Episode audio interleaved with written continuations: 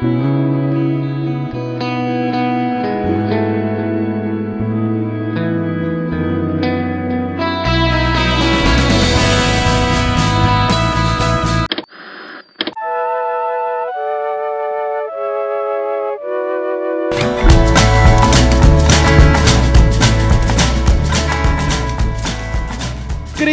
welcome to this week's episode of This Week's Episode. I am your always happy and energetic host, Evan Goldstein, and with me, as always, is the ever spirited Karen Randazzo, Next time you want a glass of water, say please.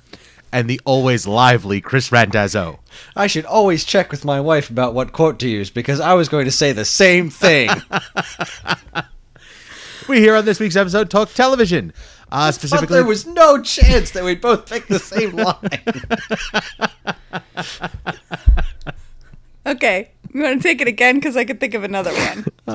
no, we're good. no, we're good. All right. Chris changed my quote to football. For those just joining us for the first time, the norm is that Chris comes up with something slightly more witty from the actual episode that we've watched. He failed miserably this time, but it's fine. We're going to move on. This week we're talking a little bit of Friday Night Lights, uh, specifically season 1, episode 20, The Mud Bowl. the Mud Bowl. The Mud Bowl. And for the second half, we got some news to cover. So, Karen, this week, you chose this show that apparently has been on for what five years, six? Yeah, it- it ran six- five years. Five years, and you threw us into a, a, a kind of a heavier episode. So, I guess give us the basics on what happened before. Sure. Um, I love this show. um, and I, I'm really glad to get the chance to uh, to show it to you guys. And uh, I think the I chose this one because it sort of has everything in it that makes the show great. So I know it, it was a, a little bit of a deep end plunge, but I have faith that you'll you'll, you'll catch up. So people think this is a show about football, and they're right. But it's also a show about the people who play the football, people who are people in the li- in their lives, and the people in the town who are like all you know are different and have different lives, but they all unite behind this football team because I don't know if you've ever been to Texas. High school football is a big friggin' deal there. Yeah, This show is about football the same way the Big Lebowski is about bowling. I guess that's a good way to put it. okay. So the coach uh, is uh, Eric Taylor. He this when the show starts, he's the new coach of the high school football team, the Dillon Panthers, who uh, become the underdogs when in the first episode, this isn't really giving too much away. Their star quarterback, who's been groomed his whole life to, you know, lead this team to victory, uh, gets paralyzed by a freak tackling accident That happened in the first episode. in the first episode. Holy crackers! Yes. Um, in in a in an incident that Chris refers to as "What a day to be me." uh, so he is replaced by the unknown, untrained freshman Matt Saracen, who becomes the uh, quarterback, and they go through the whole season struggling and trying to, you know, figure it, figure everything out when they expected the whole season to go a different way. There are some great character names on this show, by the way. there are. Really well named characters.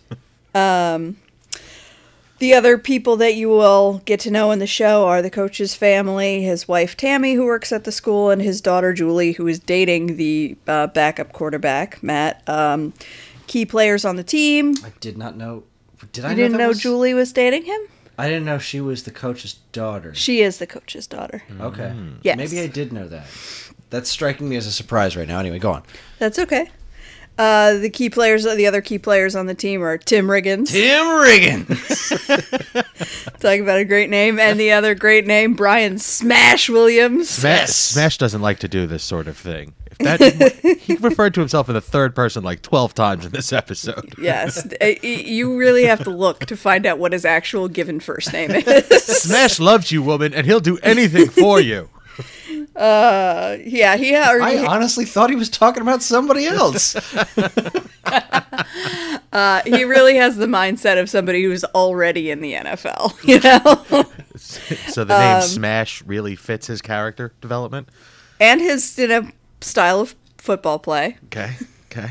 Um, Lila, who is a, the head cheerleader, she is the girlfriend of the guy who gets paralyzed. Uh, her dad, uh, Buddy Garrity, who is like a leading businessman in the town and also like one of the head supporters of the team. Is that the car is- salesman guy? Yes, Yeah, he's the one. Like that's douchebag. why he is in on every friggin' thing, is because you know he just you know inserts himself in everything. And in this case, literally splashing his face and name on what the heck was that? It was like a It was the stands. It, it was the stands, just like a giant thing of his name. Yeah. Um, then there's Landry, who you had asked me about, which is Matt's um, geeky best friend. Oh, he's is- the, he was the Mac Daddy in this episode. Yes, he. Uh, I love Landry, and so that's another reason I picked this episode. Um, and he has a big crush on Tyra, who is kind of like the you know school outcast because she doesn't give a fuck about football. Um, she is also Tim Riggins' ex, um, and you know she's just a.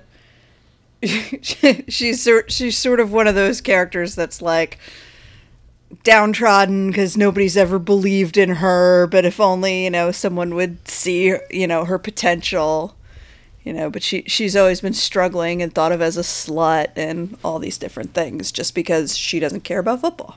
Mm. So that's basically That you know. basically describes my entire high school experience. You really? Your school was a big football school? And everyone thought I was a slut. well in fairness you kind of are. I have a question. You you go ahead with your Is it about my football? No, it is, it is not about your football career. is it about his sluttiness No, it is not about his sluttiness. Uh, Tim Riggins is the dude who is sleeping with a woman in this Yes. episode, correct? Okay, where do I know her from? the woman Yes, because she looks I don't know. oddly familiar to me, and I don't remember her name, and I want to look it up here. Who is who is he nailing? Uh, sh- the the mom next door. I she's that- only is in that a her couple actual of cast episodes. name, Mom I Next do Door? not know the name of the character. She was But only Tim in- Riggins was also John Carter of Mars. And Gambit in that crappy Wolverine movie. Interesting, interesting. Okay, and he was in Battleship. Don't forget Oh, can't forget Battleship. my favorite my favorite Taylor Kitsch movie. Boy, that man's career just kind of stopped, didn't it? He made some not great choices. Yo, John Carter was awesome. You hear that, audience at home? John Carter was a good time. Go see that movie.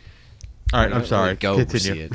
No, that's it. That's pretty much the show. That's all the people you need to know who they are, and you know they they they've been going along. The team's been going along the whole season, and at this point they have uh, you know they've been struggling along, just barely beating their opponents, just barely making it into the playoffs, and now they at this point in the show they've made it to the state semifinal game, which is the game that will determine who gets to go to the championship game.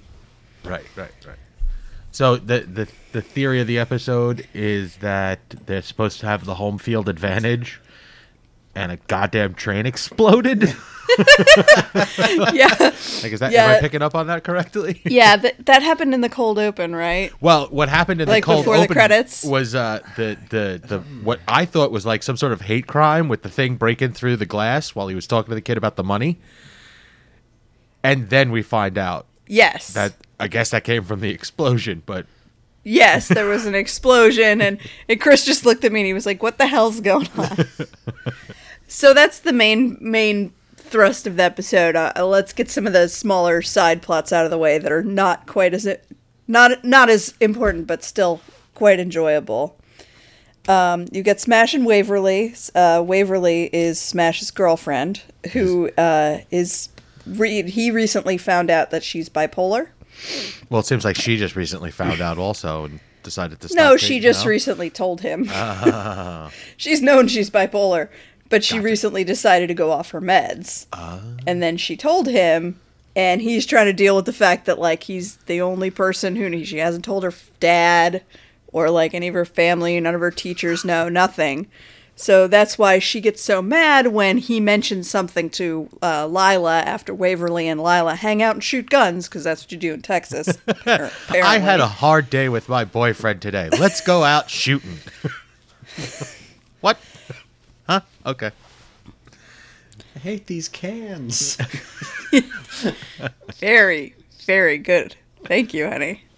Um, yeah, he hates these cans. So yeah, so uh, I I really like the uh, the scene between the two of them in the in the resolution of it outside the restaurant where she goes to yell at him for you know having told anybody her, her business and you know he's just like look this is a BFD and I don't know what to do but I love you and I'm I'm trying to take care of you the best way I know how.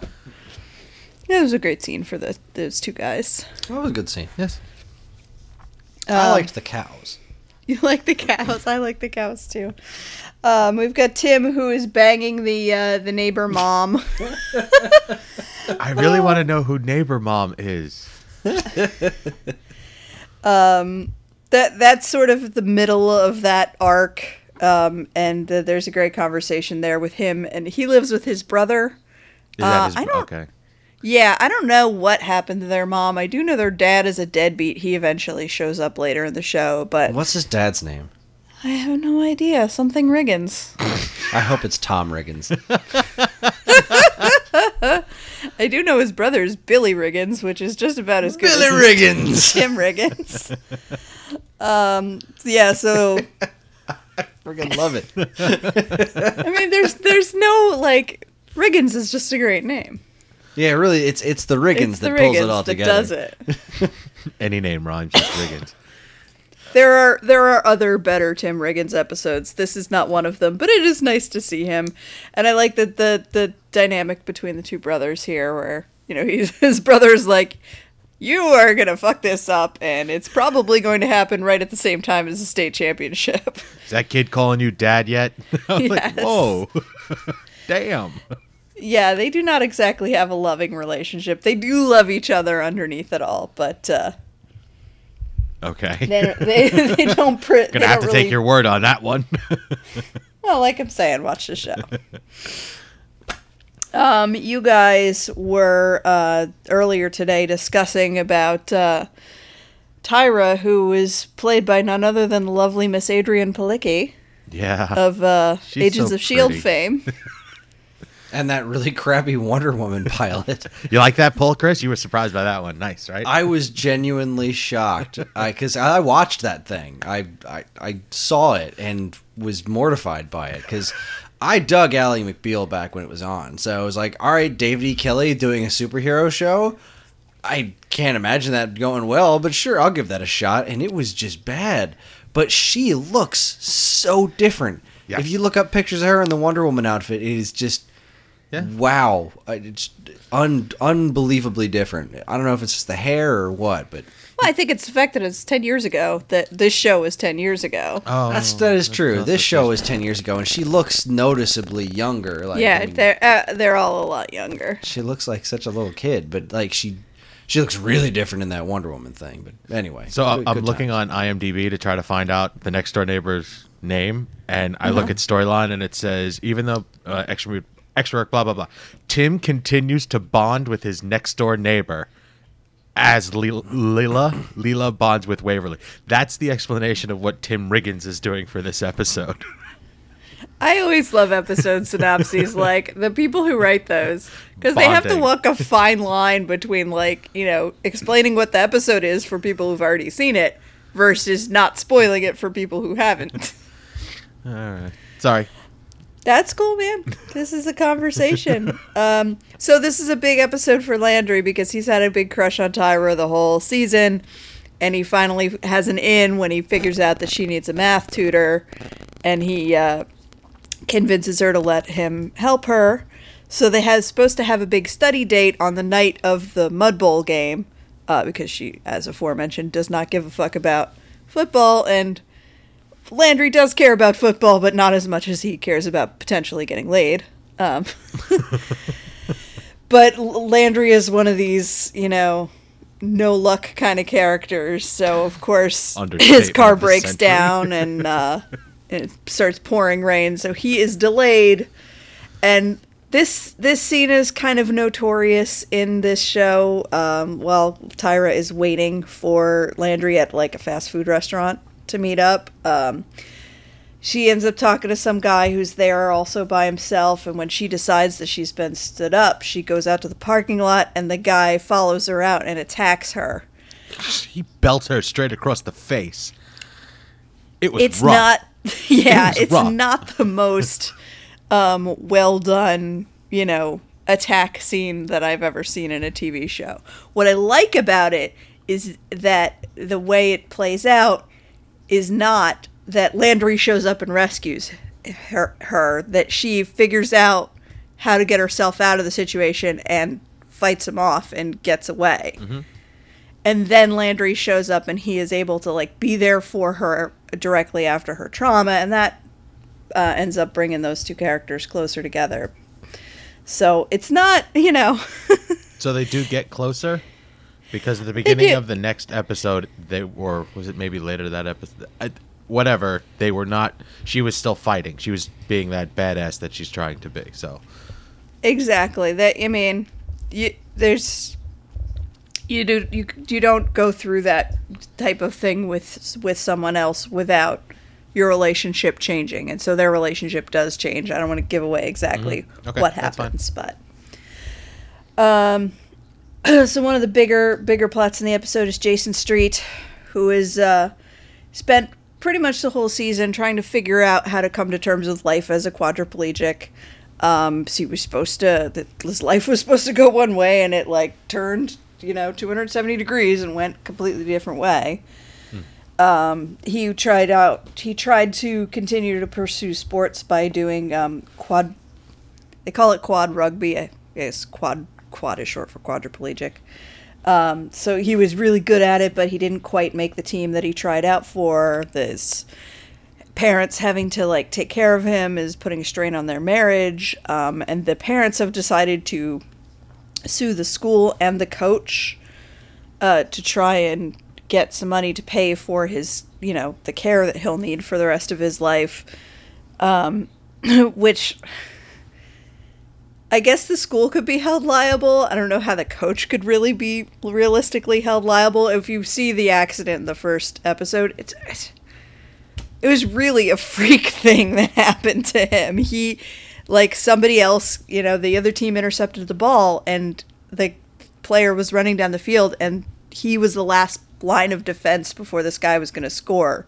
So he had to tackle the guy. Mm-hmm. But the quarterback never has to tackle anybody, so he didn't know how to do it, and that's why he got hurt. gotcha. So the fact there's a lawsuit over this is a little ridiculous. Um, and it's made him, it's turned him from like, he used to be the hero of the entire friggin' town, and now everyone hates him because he and his family have set themselves in opposition to the school and the team and the coach and everybody. So this all culminates in a big fight that he has with Lila because he's being a jackass, and uh, she basically tells him to suck it up and stop feeling sorry for himself, and uh, it uh, it inspires him to get to uh, the settlement meeting where they they go to have a meeting to see if they can settle the lawsuit, and he takes charge of the meeting and says, "Look, I don't I don't want to drag this out anymore. I don't, and I'm also not trying to like be rich off of this thing. So why don't we just, you know, here's here's a number. Can you will you pay this?" And they say yes, and the whole thing's over. And like Ta-da! it's the first time in the season that he's had the control that he used to have when he could walk.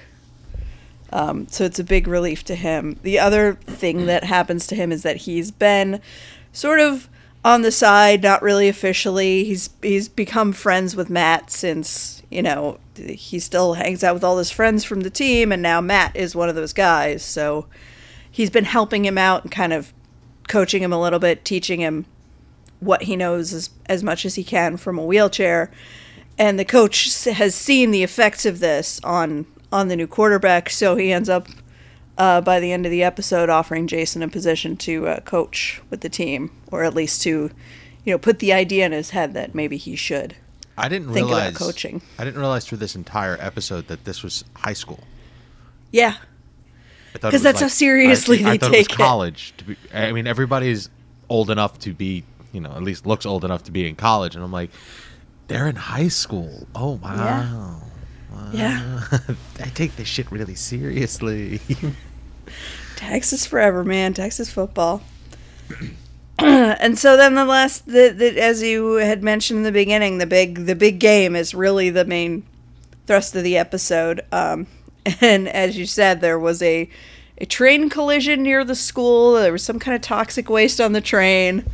Um, it's sort As of it the happens, most. you know, I know it's kind of like the least realistic detail of the episode. the toxic waste car is right behind the food car and just in front of the passenger car. So it's very convenient. Now convenient. there's mutant brownies flying all over Texas, and only Tim Riggins can save the day. Tim Riggins can save the day from anything. Let me tell you. Um. So yeah, so that it has made the school field unplayable, and they have to find somewhere else to play it. The and that that's really the coach's job to figure out what they're gonna do. Uh, and he's got a lot of pressure on him because he's under pressure for this lawsuit. He's considering a job offer for, to coach at a college, which would mean he would be abandoning the team and everyone would hate him um, and obviously the pressure of winning the big game for the season. So he's he's got all this other crap going on, and now he has to find another field.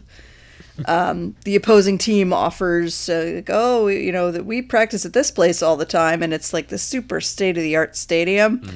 But it would really mean that they had the home field advantage, so they turn that down, and uh, they end up He's uh, while he's driving around trying to find a place, he finds a cow pasture that is available for lease, and decides to build a build his like field of dreams. I swear to God, I was just about to whisper, "If you build it, they will come." Seriously though, and that's what like. So that's one of the things I think that makes this episode is great. Is like Field of Dreams is one of the greatest sports movies ever to exist on the planet, in in the English language at least. And this is kind of that a little bit. I do like the interaction between Tammy and the cows when he was first explaining the situation. Yeah, uh, that's a really lovely scene between him and his wife, where he brings her out there to get her opinion on the uh, on whether or not he should have the game there, and like he really just manages to capture like what it is he loves about you know being involved in football, and uh, it's really sweet. Uh, so they build the they build the field on the cow pasture, and of course, uh, during the big game, it pours rain and turns it into the uh, the titular mud bowl. Yes. And the the football scenes that I, this is the part of the show that's not for everybody, but I like football, so that I get actually, extra- they were done really well.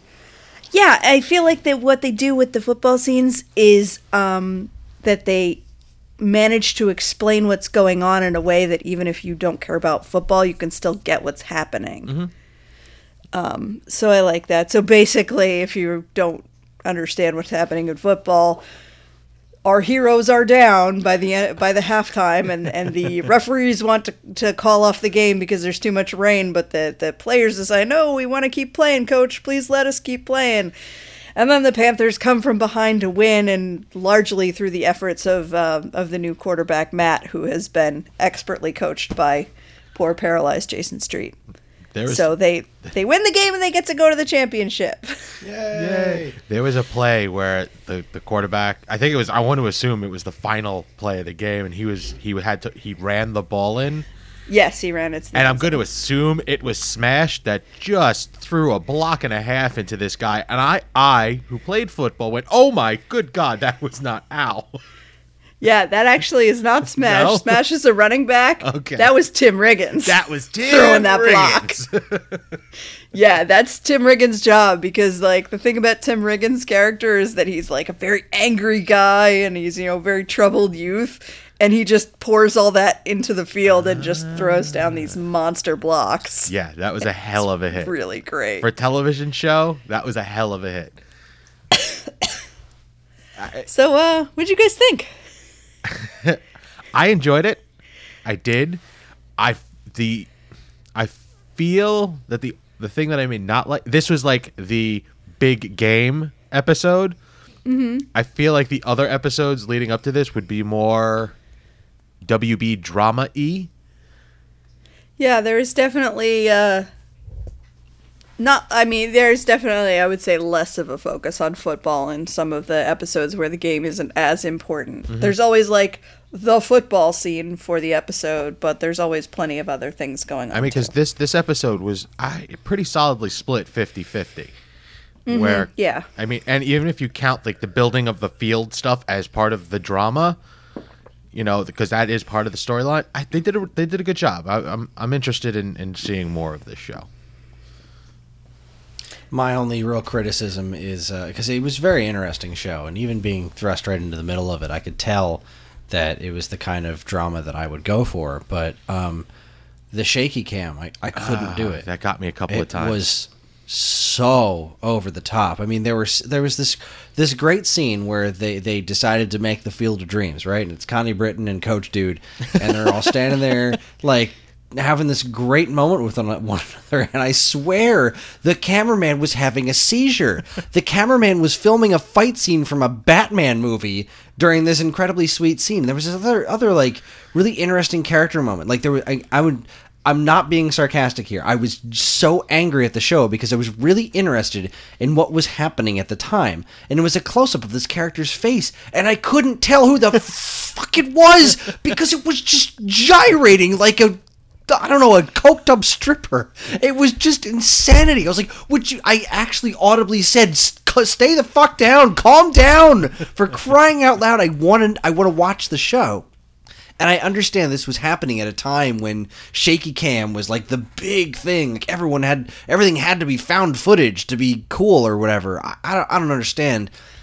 You've got such a good show. There was a very good core happening here, and, and it was really interesting. And some scenes were framed just fine, where they managed to slow down and just point the camera at something and let us enjoy it. But God, there were a couple of scenes where it, it was making me sick. It was all really, handheld, really hard right? to watch. I think so. I don't see. Like there's that's definitely the a lot. I don't know if it's Yeah. all, but I mean, because as I was watching, I watched this episode twice to make sure. Because the first time I watched it, like with half an eye, because I was in the process of organizing some stuff, but I was consciously listening to it to get to the, the story. And I found myself when I watched it again doing the same thing, but I still got the whole episode, and I wasn't as upset with the shaky cam because I did notice it that yeah, this is all handheld. So that stuff I mean, not only do I not like handheld, it just it it actually makes me nauseous. It makes me sick. So I if I turned my literal visual attention away from it, I- th- I enjoyed the show that much more. Like I didn't have to see how bad the the cameraman had, you know, the shakes. because like even if there's some shaking going on, it's okay. It's a stylistic stylistic thing, whatever. But this was intentional Mm-hmm. Because there's no way, like especially that scene where they were on the field uh, with Connie Britton Coach Dude. There's absolutely no way that that shaking wasn't intentional because it was. It was like moving around, like it was an action shot. It was absolutely absurd, As if and they it made me taped so the mad. camera to one of the cows and just had him wander around. I. I guess I don't know, but it, I, and that's what was really bothering me. It wasn't bothering me that it was shaky cam, is that it was trying. It was very intentionally shaking. Like somebody was holding that camera and being like, "Nah, it's too still. You got to shake shit up and then just shake and bake. Do it." It was really bothersome. But other than that, I found myself. I mean, like I was confused at first because we're in the twentieth episode, but it was it really wasn't long before I was genuinely interested in what was happening and. Uh, any show with a character named Dave Reagan is good by a me. win for you. uh, but yeah, I mean, it's uh, th- this is this is good television. Thank you for Thank you, um, yes. showing it to us, Karen. Win, Karen. You're Win. welcome.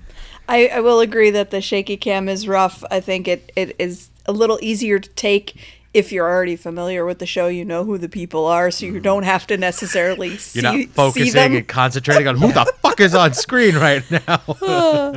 But I, and I also think that to the point about um, you know some of the episodes being less football driven and more um, story driven, wh- what saves it from being your typical kind of WB teen drama is that these are really great characters. They're really well written. Um, the series the series creator is Jason Katims, who this is the show that he did before he did Parenthood. Ah, Oh, well, that explains why I liked it so much. there you go. So uh, it's got good DNA. Good. Well, does. we have a win again this week. I mean, I wasn't I wasn't here for last week's not win in my opinion, but that's just fine. It was not a win in our opinion either. I have a thing against Hunter. I- We still love you, Hunter. well, some of us do, Hunter. Son of a bitch trying to take over. All right, um, let's take a quick break. Uh, when we get back, we're going to talk some news, so stay tuned. Our Twilight Zone podcast is back to discuss the season one episode Rod Serling named as his favorite of the season. Since it's a pretty depressing story, Brandon and his guest Steve Garnett Ellerhoff try to figure out why that is. Tune in to the latest installment of Submitted for Your Approval, A Stop at Willoughby. In this week's Kung Fu Fridays, Dan brings a movie to the table that you might actually have heard of 2002's Hero, starring Jet Li. Learn how a beautiful visual style and a compelling story combine to make this one of Dan's favorite martial arts movies. And also find about the interesting story on how it made its way from China to America. Don't miss Kung Fu Fridays, Hero. If you were at the Too Many Games convention in Philadelphia in June, you may have been lucky enough to run into Geekade's own Sam Ahern cosplaying as Princess Peach. It was an amazing look she threw together in just one week. All costumes need adjustments, and this one was no different. So Sam walks us step by step through how she made improvements to the crown for this costume and tells us why E6000 is the most amazing adhesive ever. Check out Cosplay Tutorial Princess Peach Crown, located in the Think Tank. If you love retro games, chances are you've heard of the Mother series. Jonathan Fugger takes a look back at the series' history and makes a passionate argument for why its last installment, Mother 3, should be brought over from Japan to America via the Wii U Virtual Console. Head over to the Think Tank and get some interesting background and hear Jonathan's plea in Loving Mother. You can catch all this great stuff, plus tons of other articles, videos, podcasts, and more right now at geekade.com. And we're back. Thank you so much for checking out our commercials. So it's news time. So, uh, not that heavy of a week of news. Um, we're sort of sort of digging here, but um, Agent of Shield is getting a new director. Now, when I read this article, I thought it was like a director director, like That's in like the person, person- who's directing the episode Yes. is not the new director of Shield. Exactly. And I was like, who's this? J- Am I supposed to know this guy? And then I went looking for his directing credits, and no, he's the new director of S.H.I.E.L.D., apparently. Um, he has ties. Apparently, his character has ties in Marvel from like the 1940s. I have no idea who that is. It's, I guess, someone. It will Dude in suit who has been named at one point or yeah, another. I, I don't, I don't know. Uh, but as you commented last week, I'm pretty sure it was last week when you were talking about the Ghost Rider. Uh, it is Robbie Reyes, who is the Hispanic new Ghost Rider in the car. So that's interesting. Um, I guess anything that they can do to, to strengthen this because it's okay. It's not of the quality that we're getting very used to from the Netflix Marvel stuff. So hopefully bringing in a couple of new characters will will help them out. Uh, Yeah, I mean, I thought last season ended pretty was was pretty darn good. I really enjoyed it. it was it was a good season, and I agree with you. It was a good s- season. But if you compare it to the stuff that also came Well, out that yeah, year, ABC network television's never going to be on that level. It's just not. Um, oh, I guess tying into the Shield news, we have oh, also Friday Night Lights. Uh, Adrianne Palicki, is that how you say her name? Yeah. She's going to be in a in a show with Seth MacFarlane of of Family yeah, Guy. some kind of goofy ass live action space comedy thing, which doesn't look very good. Yeah, but in in like on paper, most of Seth MacFarlane's stuff doesn't look good. It's his, you know, twist on comedy, his sense of humor that makes Family Guy's one of the longest running cartoons ever. I think now something to that effect, right, right, right behind The Simpsons. But it's Well, South Park's been on. Oh, no, that's also true. True as well. But I, whatever, whatever it is, it, this is a 13 episode season about a spaceship, the not so top of the line exploratory ship of Earth's interstellar fleet. I feel like when I first read this, I was like, this sounds like that movie with with Tim the Toolman Taylor. Oh, Galaxy Quest. like that's my that was my first instinct, and I really hope if it's it like was that. that, then I'd be on the friggin' board. um, But this sort of leads to, to you know there was rumors that Adriana would be coming back to Shield, or that they were gonna have a spin off with her and her boyfriend. Apparently, that is not Yeah, gonna that was happen. Marvel's Most Wanted. That got that did not get greenlit. Yeah, so yeah, and So there was a chance for her to come back to Shield, but now that she's doing this show, No. probably not gonna happen. probably not gonna. But happen. if and when this show gets canceled, it's already it's it. They ordered a year of it. Well, They ordered 13 episodes of it, Well, which doesn't mean they have to air all of them. right, that's true. right. Um, I don't know. I, But it's it is Seth MacFarlane, and like you say, like he is a you know on paper his stuff doesn't always work, but it, American Dad. practice, like uh, he, he like I by if I was to read what that show is about, I would never ever ever turn it on. But I have gotten caught watching it because the weird alien is funny and the quirky kid is, you know, like it's there's weird things about his his shows that like sort of suck you in. He's he's entertaining. I guess. yeah. I I mean I I think a lot of people think so. I'm not one of them, but Okay. but I I do I could see this show being a success and therefore keeping uh Mockingjay mocking not Mockingjay that's different uh Mockingbird away from the Shield team. yeah, that that will put a hindrance on it. Uh more For what it's worth, I think the first two seasons of Family Guy are spectacular. And other than that, no. After it came back, I felt like it lost a lot. And uh, I'm sorry. One of the know. the like if, was it the beginning of season three, where they they referenced all of the shows that got canceled on Fox. that got canceled That was between the time that they were back. Yeah, that was that was a great joke. You know what it was? I can actually sum it up real quick. In the first couple of uh, seasons, they set up the flashbacks um, like very organically, and then ever since the show came back, it's always been just like that time when dot dot dot. Like they're always they just got really lazy with setting up the flashbacks. There, they used to happen really organically, and I don't know, just kind of really sort of lost something. Not to say that wasn't still funny, but you know, I eventually fell off of it, like most people fall off of things. it happens. Um, you guys commented last week with the Comic Con news. We're getting more Daredevil. We're getting more Jessica Jones, but not until 2018.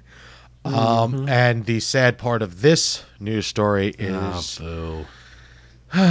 Agent Carter's not coming back. Um, there was the rumors that Netflix would save it, but unfortunately, there's some sort of uh, overseas thing that they're still airing there, so they still have rights to the show, and Netflix can't buy it.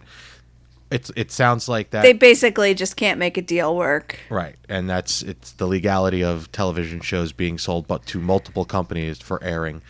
Um, you guys covered the fact Luke Cage, Iron Fist, Defenders. We're getting all of that stuff before more Daredevil and Jessica Jones. So Yeah, they we'll be they did for a conf- they co- they sort of confirmed this week what we, we were speculating last week, which is that that Jessica Jones and Daredevil will be delayed so that these other stories can happen first. Yeah. Right. It will be post Defenders.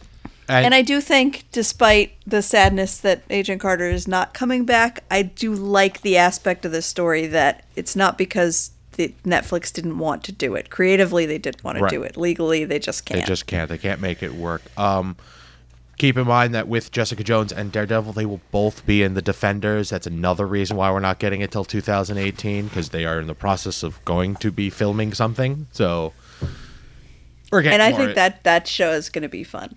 I hope so. I just I I am I'm still wary about Iron Fist, but we'll see what happens. All right. Um. okay. Stephen Colbert. Okay, I don't what he, he introduced Let me help you. what so during the Republican National Convention, um, Stephen Colbert did a bit on his late night on CBS show, Mm-hmm. um, wherein he. Br- He he went out to the woods to get Jon Stewart to have him come back to the show okay and bring him back I into this. society. I remember. I think I did. We not speak about this. Yes, Okay. and in the course of that bit, uh, he it was it was a comedy reveal in the bit that Jon Stewart has been living in the woods with Stephen Colbert's character from the Colbert Report, the Comedy Central show. Okay. Apparently, Stephen Colbert, the actual person, got in trouble legally for using the Comedy Central character, But- which he didn't have the rights to do. So during the Republican national or during during the Democratic National Convention, he did a bit on his show where he introduced a new character who is also named Stephen Colbert, who is the identical twin cousin of the Of- host of the Colbert Report. Oh, so it all makes sense now. what? And is essentially the same character with a few like technical differences. He wears short sleeves. I, I don't know. My nose is bleeding for some reason. What's going on? It was if you could if you could follow all the intricacies of the story, it was pretty freaking hysterical. Is really the uh, end of that I, story. I- there was a little video attached. All of this stuff is going to be, you know, tagged in the show notes, but there was a little video, and I do like watching Stephen Colbert interview Stephen Colbert. Yes. Timed very well done. I, I uh, surprised at actually how well it goes. The guy is funny, very very thi- funny. the problem with this being a podcast is as I was explaining that whole thing, I was doing a lot of hand gestures, which you can't see, which I feel like that would help you ex- understand the situation a little better. I do like as a as a add on to the little video was that uh, from the st- the Colbert Report they had the word and Yes, this which time is now spelled W E R D. word, which I always love that part of a show. Oh, that stuff makes me laugh. All right, uh okay. I, it's a it's official. There are absolutely no new ideas left. MTV is launching another channel dedicated to just the 90s. So they are taking all of their shows from the 90s and re-airing them. Yeah. Just like uh, Nickelodeon just did with the Splat. Well, I think that what they're doing is not creating a new channel, but um, taking VH1 Classic, which who the fuck cares? Yeah, they're just rebranding it as MTV Classic. which six of one, half dozen of the other, in my opinion. Um, what I did notice is as I was reading through this, um, very little music. Well, yeah, I mean, it's Cartoon. the, the point of it is getting to the. P- They're basically re-airing all the stuff when MTV still had music videos, but it was also really getting to be known for all of its alternative programming, and there was some legitimately great stuff on there. Like, I mean, obviously there obviously there's Beavis and Butthead, which is was the the biggest one, but um. I think I read somewhere that I heard somewhere Nic- Liquid Television was going to be on there. Um, Yeah. They specifically Liquid television. Aeon Flux, so yeah, that was part of Liquid Television. Well, there was also an Aeon Flux show that came after it because Beavis and Butthead, Aeon Flux, those came from Liquid Television. Um, Oh, And, uh, okay. you I know, the- do feel like I read somewhere that Liquid Television was going to be one of the things they're going to put on. That was here. also had I the truly Max, right? so. Uh, the, the Max, well, that was um, uh, MTV's Oddities, which started as the Head, then it was the Max, then it was season two of the Head, and then it was canceled. Um, they didn't mention the state, but I'm hoping that that shows up on there. Same with Sifl and Olly, but. Uh, Oh my god! what great TV programming, and not only that, but they're also airing the original seasons of The Real World. Um, Mm-hmm. And which I, was, that bid? Did they? Is, is that the one where they actually said binge worthy? Like they're actually airing them in a way that you can binge them, like watch them consistently through and through. That's possible. Yeah, I didn't. I what? didn't That's a really phento- see that's a part. phenomenal idea. Because that's It the only is, yeah. place that it's really going to be available. That shit's not on Netflix or Hulu. That's true. Yeah. And, I mean, it- and on the music side of it, they are going to be airing some unplugged and uh, Oh, some right, like yeah, some of the greatest of TRL, if that was your thing. they'll probably dig up stuff like Headbangers Ball and whatnot from from from that era. And you know, Beavis and Butthead had music videos in and stuff too. It's kind of I want to see. Um, God, we just remembered the name of this the other day in the car. singled car. out. Singled Oh, out. I want to see old Chris Hardwick. Old drunk fat Chris Hardwick. You mean skinny, long-haired Chris Hardwick? Oh and no, Jenny McCarthy. Yeah, he he did that was that was the rough patch for Mr. Hardwick. it went bad. Um, and uh, you know, remote control. I'd love to see that on there. Yes, yes. But what I do like about the fact what they're doing is they're switching over the branding of the actual channel on August 1st, which Right. which is which was yesterday. 35 year anniversary. I want the whole I wanted I didn't know about this till today. I hope that they played all of the original you know, video killed the radio star, all of the shit that they started the channel with that they just I think they replayed that did day. have a yeah, I think they did have a like a launch event planned where they were going to do a lot of that kind of stuff. And uh, does anybody else feel old? yes. Yes. Yes. I, I miss those commercials, man. MTV used to have such, such great commercials. yeah. Just like Nickelodeon, um, which I believe were all Viacom networks. They were both run by uh, the same people, I think.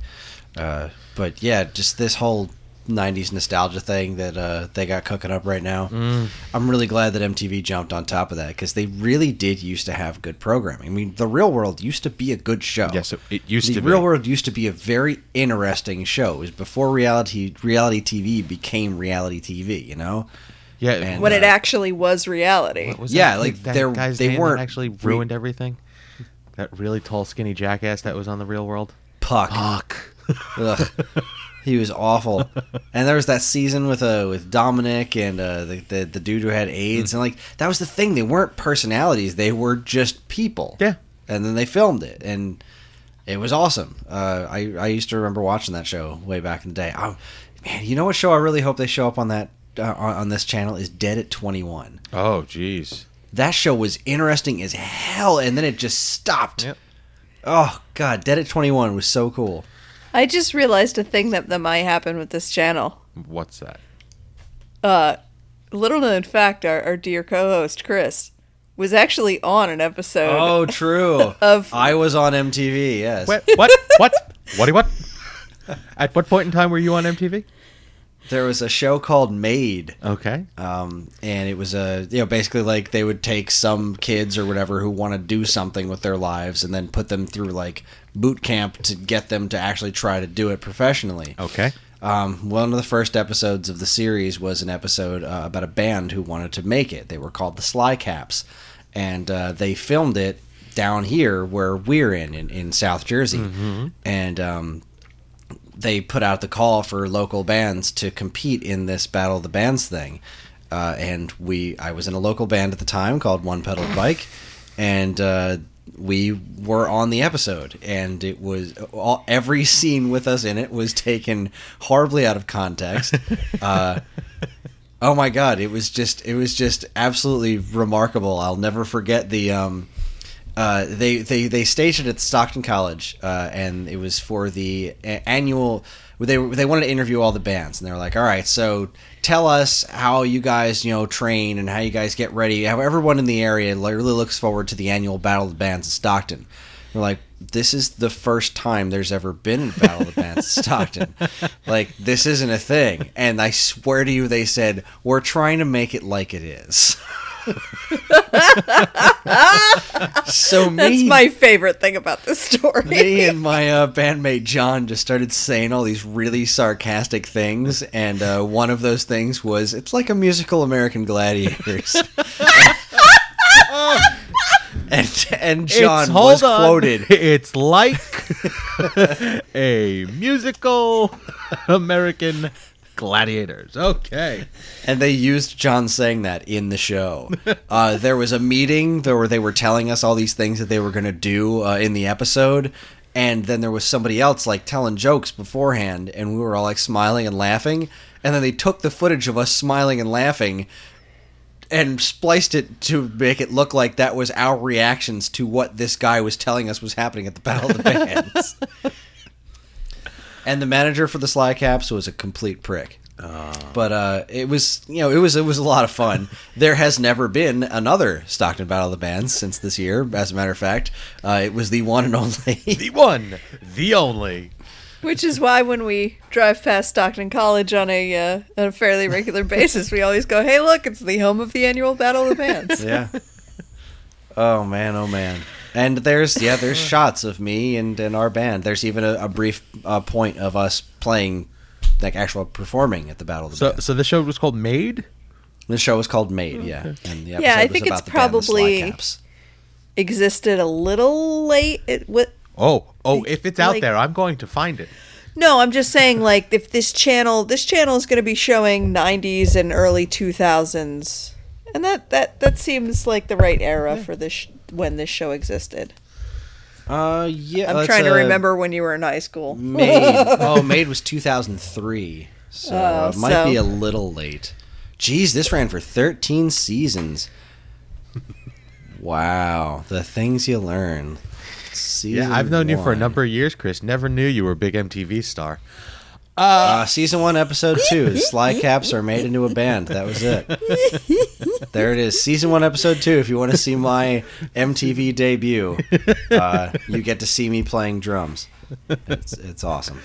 All right, moving on with the news. Uh, Gilmore Girls. Apparently, that's a thing now. Yes. what do you mean? Apparently, that's uh, a thing now. It was a thing a couple of years ago. Now it's a thing again. That was a big deal, Yeah. man. When they when they launch, said that they were bringing this back, and then Melissa McCarthy wasn't asked back, and then suddenly they they, they made that all worked out. Because how do you bring back Yes, Gilmore Girls without Sookie? I remember. I remember that. Um, so Netflix is doing. I guess they're trying to make it a season, but it's going to be four. It's going to be like an English season, four 90 minute episodes. yeah, Uh, which is kind of like a final. Like they the actual ending to the Yeah, show, which- as opposed to what they did. what we didn't get on uh, the actual show. Um, so that's that's happening, but more surprising to me was the secondary news article about the Instagram picture that popped up announcing the Gilmore Girls a year in the life, um, which. I, if you've seen the show, you know what Pop Tarts and, and coffee like these are things from the show. But apparently they they posted a photo with the caption Pop Tart appetizers to hold us over till the pizza comes and one apple. Apparently there was an apple in the photo and everybody went nuts on the internet. Um, uh, is she married? Is she pregnant? Why is there an a- it's an apple, people. Slow down. okay. okay, Don't know why this is such a big deal, but I'm very happy to see that Gilmore Girls is is getting the revival it deserves, and the finale it probably deserves as well because it didn't really get. I hope so. time. I hope they don't screw it up because, man, oh man, I was not happy with the way the show. Was there someone time. from our site talking about doing an episode by episode podcast about the Gilmore Girls? Golden? Girls. Oh, that was Golden Girls. You, you can, you can see how I can get that confused, right? I also find it great that they are releasing this Gilmore Girls thing over um, the day after Thanksgiving, which uh, Netflix is not stupid. They know that people need something to watch Oh, shit, during yeah. that long weekend. oh yeah. um, I did see even see some reaction when this news first broke that people were like, "This may affect Black Friday Yeah. sales." like people would actually stay home and not be insane and go to Walmart at 4 a.m. because they're watching Gilmore Girls, God bless I this know. I'll- country. that's where I'll be.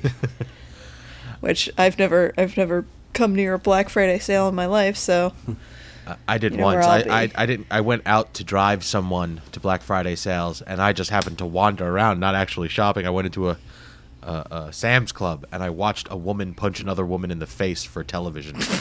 whoa, yeah, it was impressive. Um. Okay, American Gods. Now, Yep. this looks. I watched the trailer for this. This looks actually pretty goddamn good. oh my god, it's gonna be so good, you guys. Um, Neil Gaiman, comic auteur, phenomenal writer, um, wrote a couple of graphic novels while ago, from what I remember, and they're turning it into a television series. Um, I didn't know there was a graphic novel of this. I know there is a novel novel of this. If I'm not, ooh, am I getting that confused? Did they, maybe they, I think you are. They okay. There is okay. There is a novel.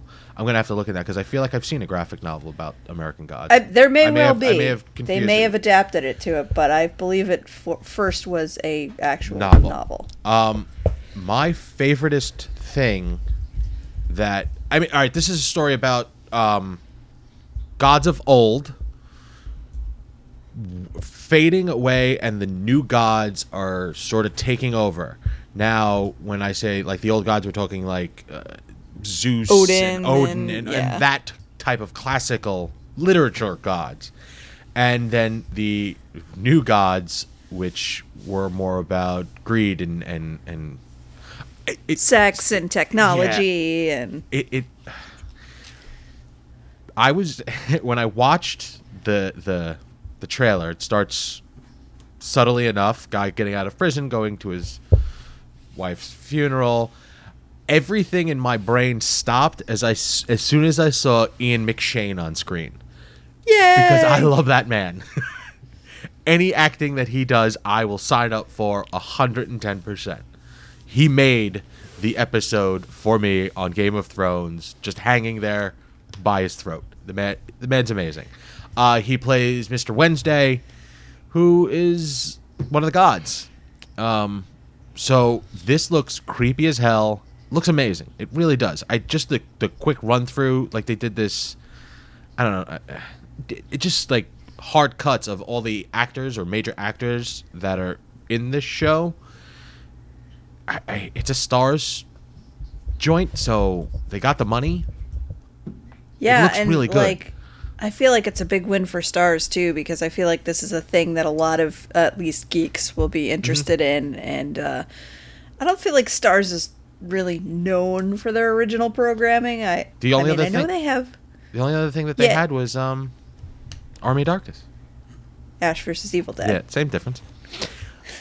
You know what I was which talking I about. which I also uh, you know I heard that's coming back and with a vengeance and going to be even bloodier this year. So if that's if that's something you want, then get, you're you're gonna get it. Good for you. It's funny. It's funny that you say that. That uh, Army of Darkness, Evil Dead, Ash, gonna come back bloodier. Uh, an, a, a news article came out talking about Blind Spot reducing its violence for season two time slot. Oh no! Now, I saw this, and I don't know if you guys read this or even saw it, but there is a line in this this article that made me laugh out loud. Um, they're talking to, to Martin Gero, Gero, I don't know. Uh, he's the executive producer, and he was talking about the, the the cutback of the violence. And the first line that they write is, uh, "We're not going to shoot anyone in the head anymore." Damn it! Right off the What bat, they- no more headshots on blind spot. so they're giving Kurt like uh, target practice to get him to uh, figure out how to shoot somebody somewhere else besides there. We're toning back some of the violence. I don't think the show will be unrecognizable. God damn it! I, I just thought you might be interested to know that. Um, they're going to be concentrating a little bit more on the things that we thought were going to get answered last season, but didn't. So they you don't know her real name yet, right? No, not that. All right. So apparently, we just know she's not Taylor. yeah, we're gonna find out who she is, and um, there's gonna be a little like catch up from the first season, but then they're gonna go to a case of the week type setup where it's you know tattoo oh, of the week. Fuck.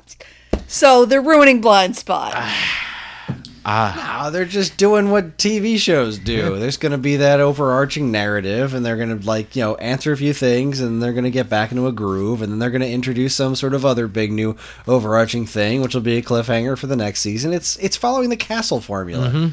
and that's the and that's the right way to do it because the castle formula was a good formula. Um, all right, and my final delve into the news. Uh, speaking about Blind Spot and its parent company NBC, um, the title of this article is "NBC figured out why you're not trying new shows." Okay. They did. Yes, they did, and apparently I think I know where this is going. the network's research guru, Alan Wurtzel, presented a dizzying array of news research and data to reporters at a uh, Television Critics Association press tour in Beverly Hills on Tuesday. And um, he figured out that it's quantifiable that people don't want to watch a new show. Hold on. Because the previous episodes aren't available. So, in essence, people want to watch the show in its entirety before starting a new show. I'm waiting for the gasps of shock. No, nothing. This is not fucking news. This is obvious. Apparently, it is to NBC.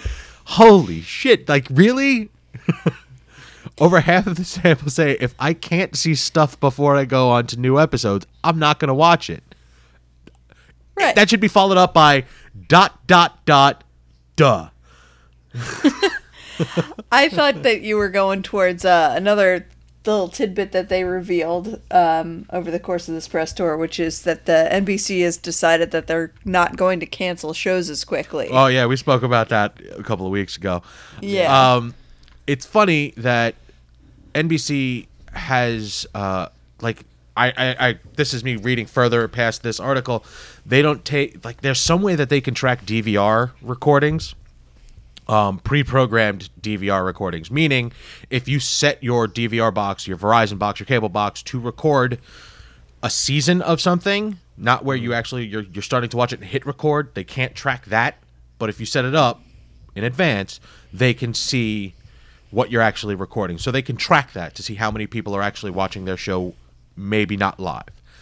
Um, but they don't they don't think that that's important information. What's important is what's watch being watched live, and that's all done Yeah, by by the eight people that are watching. well, let's say hundred people are watching it. Only four of those people. Nah, that's that's still too high. Maybe two of those people have a Nielsen box, which is what is actually generates the ratings. Yeah. And somebody writing in a notebook, or it's it's it's an antiquated system. It's stupid. Um, but apparently they they at NBC figured out, you know, this is what we want. So now they have to figure out how they're gonna get it to us. Thanks. I Guys. just shh, come here, come closer. Shh, shh. There's this thing called Netflix and Hulu. Follow their leads. That's it. So or work with them and give them better deals. Like the infrastructure's already in place, just fucking use it. absolutely, Don't give us this rolling five bullshit. I don't. I don't. It's amazing to me. Like, okay, I am. I, I I didn't go to college, so I may not be the smartest of human beings on the planet, but I know that this is not a su- uh, surprising. I know that this is not news. This is stupidity, and this guy's in charge of NBC. yeah. Why? How is that possible? How long has Netflix been around? A while. gee. Yeah, good long Okay, while. so uh, let's say in the past three years, give or take three years, it has become a destination for binge watching television. Okay, Hulu came about in the same amount of time. It has taken net in NBC. Let's. I'm being really generous by saying three years to realize that this is the way things are. This is why we can't have nice things. It's true. All right, that's all I got, peeps. Anything else you want to add to it? No, I'm good. good. All right. Friday Night Lights, good show. Watch yes, Friday Night Lights. We enjoyed it. So, Chris. Oh, scary. Sorry, excuse me. Ugh, I'm better. You can get in touch with us at mail at geekade.com, as well as all flavors of social media that we inhabit. You can like us on Facebook with both the Geekade page and the This Week's Episode page. Find us on Instagram at Geekade, subscribe to our YouTube and Twitch channels for all our latest and greatest video content, and follow us on Twitter at the underscore Geekade, or follow this show specifically at Twepcast.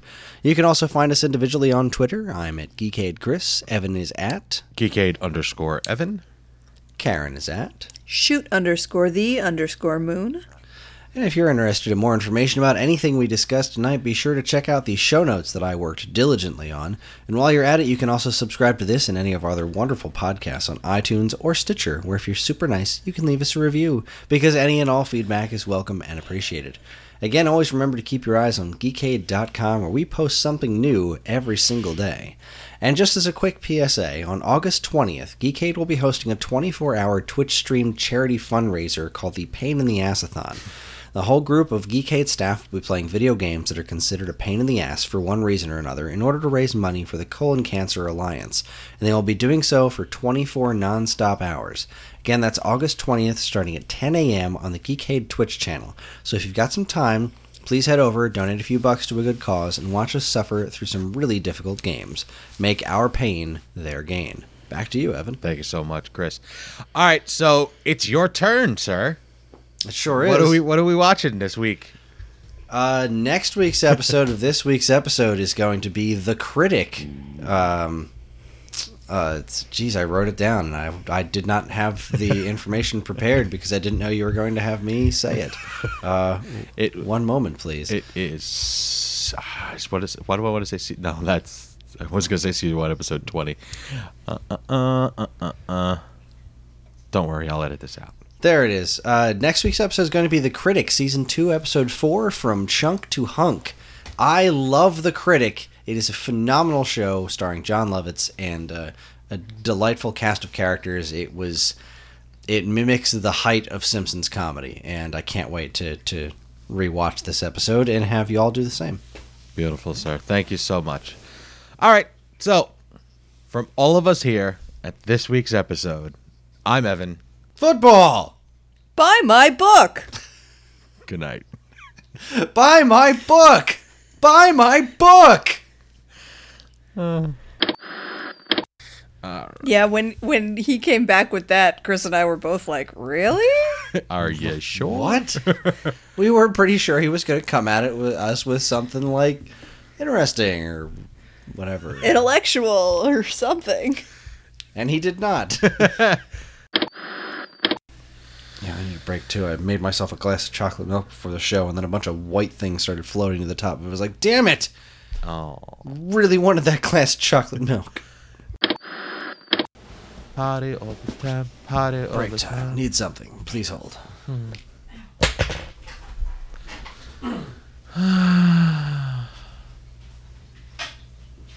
all by myself.